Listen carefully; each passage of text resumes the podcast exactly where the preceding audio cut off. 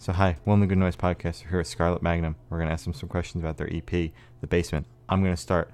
Uh, so, the EP's not out yet at the time of recording, but how you guys feel about the reception to it so far to the people you've shown it to? I think it's been pretty good. Yeah.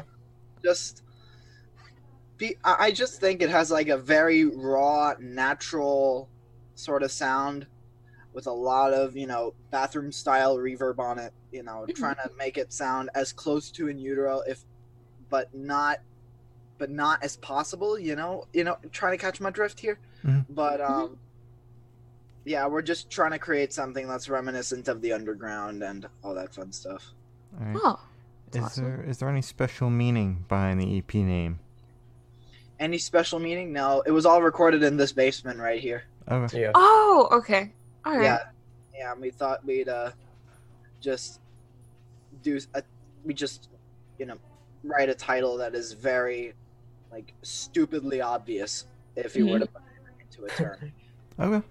All right. So if you were to ever like record an EP on like a rooftop, would you call it like the rooftop? Maybe. Um, maybe. All right. You're Ask asking the important It questions was here. Difficult. Yeah, yeah. Um, so what was your writing process like for this E EP? well, most of the material had already been written when I was in another project that was defunct. Oh. Um, and like for example, uh, a song for the unstable came up Mhm. during a session for that other project, and it just escalated and uh, and and then it landed on the CP. Okay. All right. All right. So, how long have you had some of these songs then? Um, for a few months, like Okay. going Mhm. back to as early as late 2019. Wow. You know, when the world was still revolving. Yeah, yeah. Yeah, No. going in a It circle. was a great year. Don't get me wrong, but It was. Um, so, can you tell me a little about a little bit about your headspace for this record? Um, I mean, like I have been better, but you know, just some of the some of the songs are rather dark. For example, like going back to "Song for the Unstable." Um, so I sit alone and take a whiff of the secondhand smoke. I'm tired, lonely, and broke.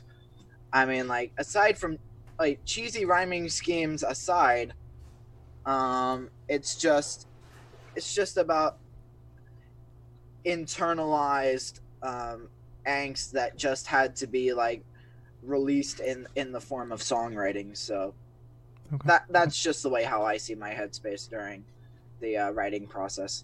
All right. Mhm. Uh, yeah. My headspace during this whole thing, it was all right.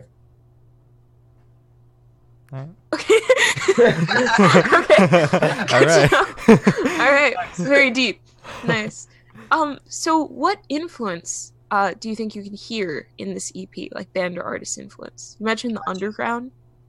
Uh, definitely because uh, well, one uh, like the D standard and the drop C tunings uh, that are prevalent on this record, and and I primarily contribute that to early Nirvana, like like pre net like pre Nevermind. Mhm. Um, another uh, factor I would consider is just like fusing different uh, fusing different genres to create our own unique hard rock tone Mhm. uh, for example, in Everlast, we fused like blues and a little bit of hardcore in there just to give it a little bit of uh, extra definition, if you know what I mean. Uh, so, is there a certain feeling you want the listeners to have while listening through the E EP? I just, I just want them to, and uh, correct me if I'm wrong, Nick. Um, we want the listeners to experience a wall of sound that is both pleasurable and deep. All right. Yeah. Sorry. Um, that's what she's.